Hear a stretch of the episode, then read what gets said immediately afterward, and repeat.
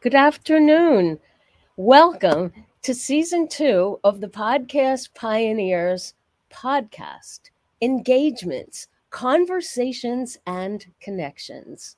I'm Su Brooks, the host of today's episode. I am delighted to introduce my guest, Lynda Starr, Distinguished Toastmaster, past District 83 Director for an interview with Region 9 advisor Lynda Starr. Lynda and I have been friends for over 10 years through Toastmasters District 83, where we served on the district leadership team together. After that, we partnered as district newsletter co editors. Today, we will discuss Lynda's new role as Region 9 advisor. Welcome, Lynda. Thank you, Su. Thank you for having me. I'm looking forward to our conversation. Thanks, Lynda. Lynda, please tell us what is a region advisor? Thank you, Su. Well, as you know, Toastmasters, we have our clubs, we have areas, we have divisions, we have districts, and then the next step beyond the district is a region. I am Region 9 advisor. Region 9 has eight districts so, District 83, our home district, is at the southern end. And then we go up through New York. So, we have 119 and 46. We have districts in uh, Greater New York, the, the Buffalo area, New York State, Connecticut, Massachusetts, Rhode Island, um, New Hampshire, Vermont, Maine, and up into Canada. So we are truly a an international district. The Region advisor, I like to say, is a almost like a club coach on steroids, meaning that the role is to advise and help the district, generally the the district leadership, so the um, the director, the PQD, club growth director, and the public relations manager help to reach the district goals, which of course is to to build um, build new clubs and to um, help existing clubs to be um, in their quest for excellence. Oh, thank you. That's excellent. That was exactly what I was hoping to hear. So you could share that information with our audience. As a Region 9 advisor for 2023 24, what do you hope to do and achieve with these various districts, Lynda? Well, as I said, it's to help them to achieve achieve their goal. So ideally, it would be marvelous if we could have all eight districts to have be some level of distinguished. So I always say, you know, reach for the reach for the stars and maybe you'll hit the moon or hit reach for the moon, you'll hit the stars, whatever that that saying is, but aim high, right? If you aim for for low, then you then you get low. So my goal is that we're is to help them to achieve their goal of all becoming distinguished. Lynda, I like that attitude. It's very inspiring. So, how will you inspire positivity to get those districts off to a great start?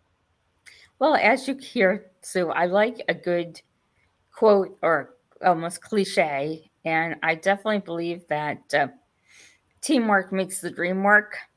So the idea is to help each of the um, the district leaders. So each one has their role as a director, as a program quality director, club growth director. They all have their role, their individual roles, but they all need to work together and they also need to work with their their division directors.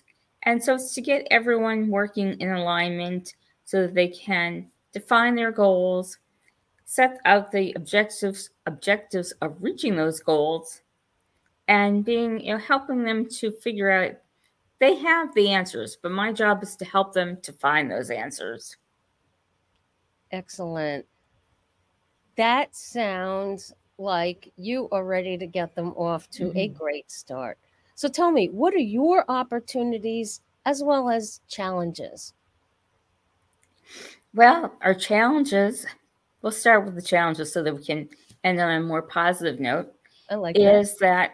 that Region 9 and the districts, like like the rest of the world, Toastmasters and and not have just know we're just barely out of a pandemic, and that has impacted us for, you know, engagement has been down among existing members. And unfortunately membership is down. It's been harder to charter new clubs so i feel that this year is really going to be a, a rebuilding year so that's going to be a challenge to get everyone to to be focused in like okay what do we need to do to really have that extra enthusiasm that we need to to rebuild? But i am optimistic that we can do there is a i've been attending the district council meetings where the officers for next year are being elected and every year it's a great group of people. But this year the incoming i'm excited to be working with the incoming group for for this year. They have the the knowledge the expertise the enthusiasm they need and it's i think it's going to be a great year for all of us.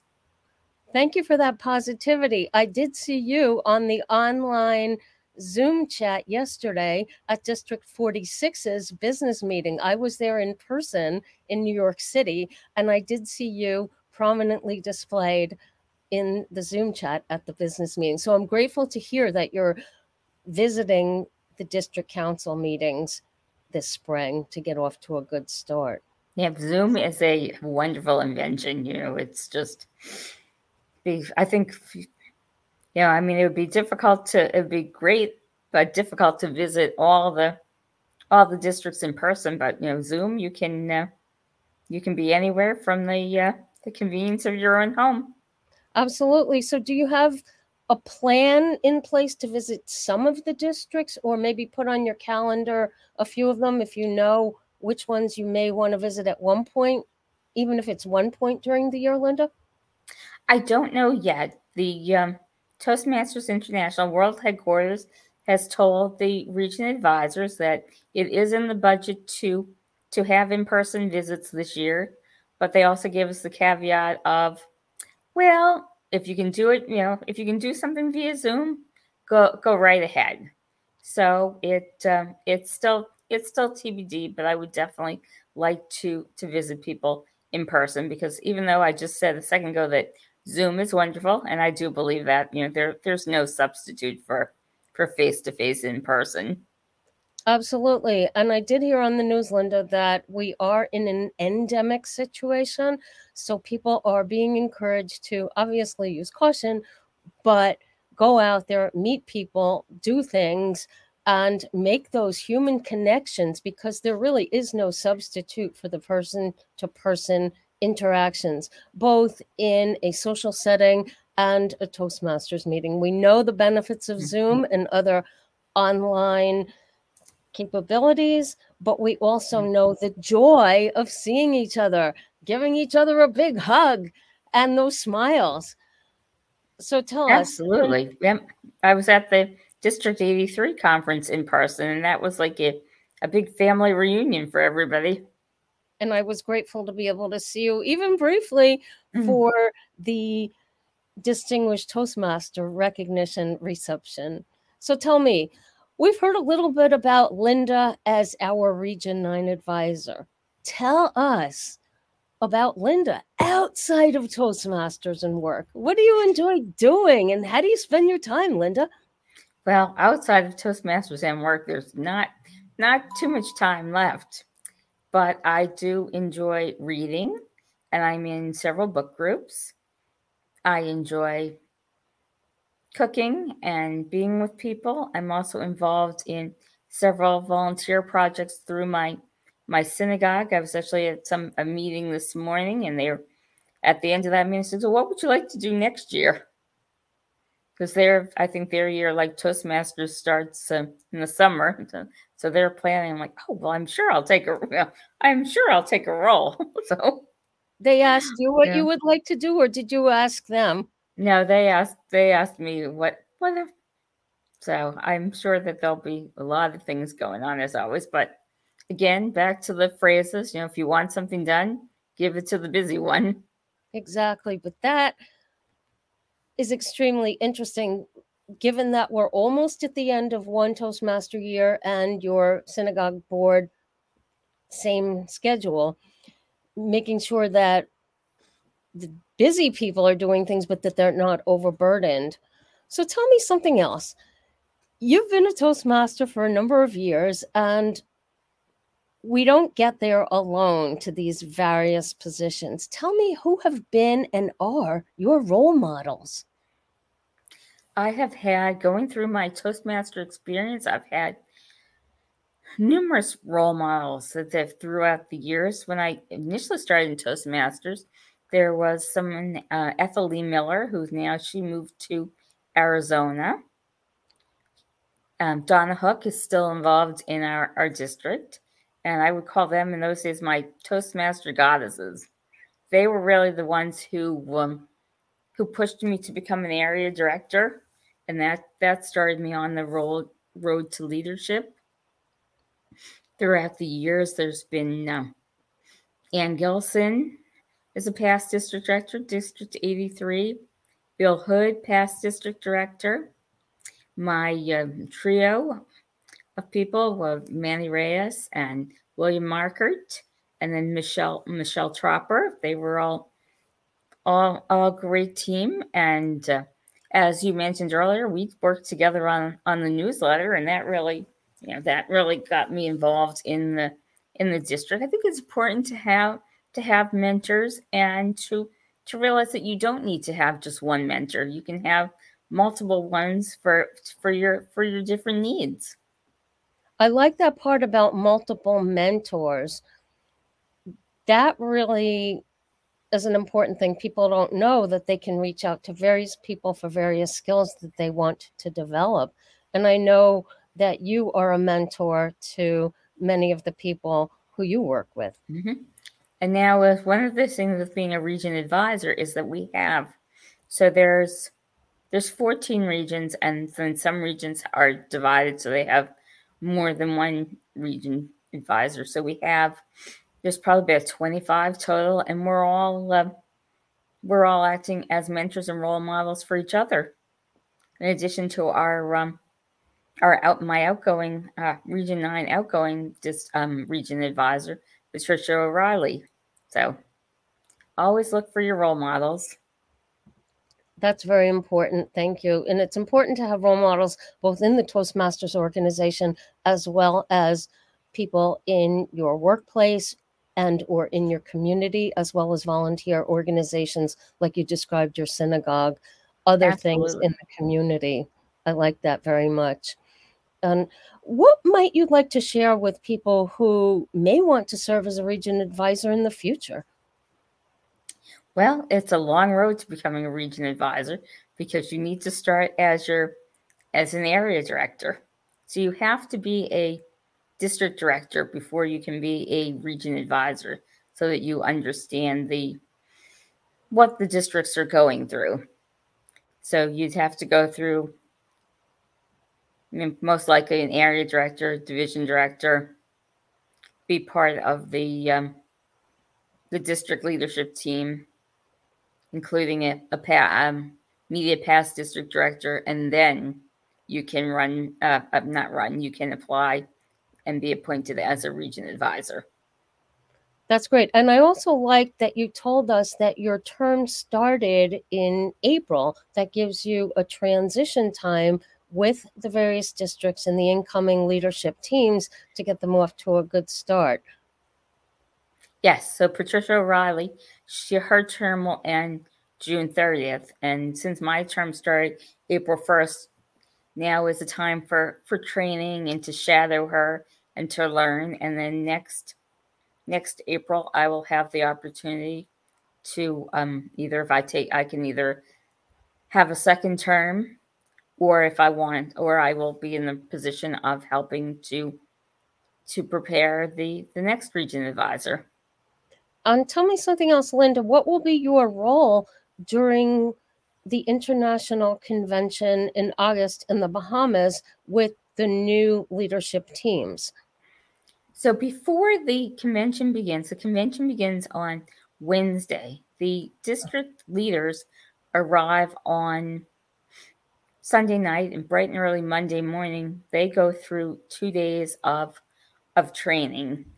And the region advisor's role is to conduct that training. So World Headquarters works with us to develop the curriculum and to help us to be the facilitators, the trainers for these for these days. And then after that is just to enjoy the enjoy the convention. So at that point, know, I'll be asked to help in some roles, but nothing nothing too major. Ah, that's very interesting. One thing I would like to know, if you know yet, will the training that you're be con- that you will be conducting for the incoming officers will that be only in person or in a hybrid mode? As far as I know now, it's primarily in person. If I guess if it's necessary, they'll they'll consider hybrid, but they're as of now we're we're going for in person. Wonderful. That is great news to share those experiences with the incoming officers and not just you imparting your knowledge and going through the prescribed curriculum, but you and I both know as experienced trainers that we get a whole lot from the curriculum, but we get so much more from each other coming together and sharing. Yes, and actually, I, I have to remember that to use the word facilitator more than trainer, just to uh-huh. to designate that it's you know interactive two way. It's not just listening to a a brain drop of of information. Exactly, and it's you imparting your knowledge as a facilitator and the participants sharing their experiences with each other and growing. Yes. Lynda, thank you so much. Is there anything I haven't asked you that you'd like our audience to know? Well, there's somebody in Dying to Speak Toastmasters who we like to end every uh, every Toastmaster meeting we have with saying, "It's great to be a Toastmaster," and I I truly believe that. So, those of you in the audience, if you're our Toastmasters, let's keep going. And if you're not a Toastmaster yet, you know, reach out toastmasters.org and look to to visit a club and you may want to join. Lynda, you're right. It's great to be a Toastmaster. I hope I did the gestures properly. You Lynda, did. thank you for your time and your insights today. This has been a production of the Podcast Pioneers Toastmasters Club mm. in District 46 for season two engagements, conversations, and connections. Many thanks to our club president, Nirja Parang, our vice president, education, Bipin Chandriani, our project mm-hmm. manager, Jeremy Shatton, and I'm the one who creates the graphics for the cover art. Thank you for listening.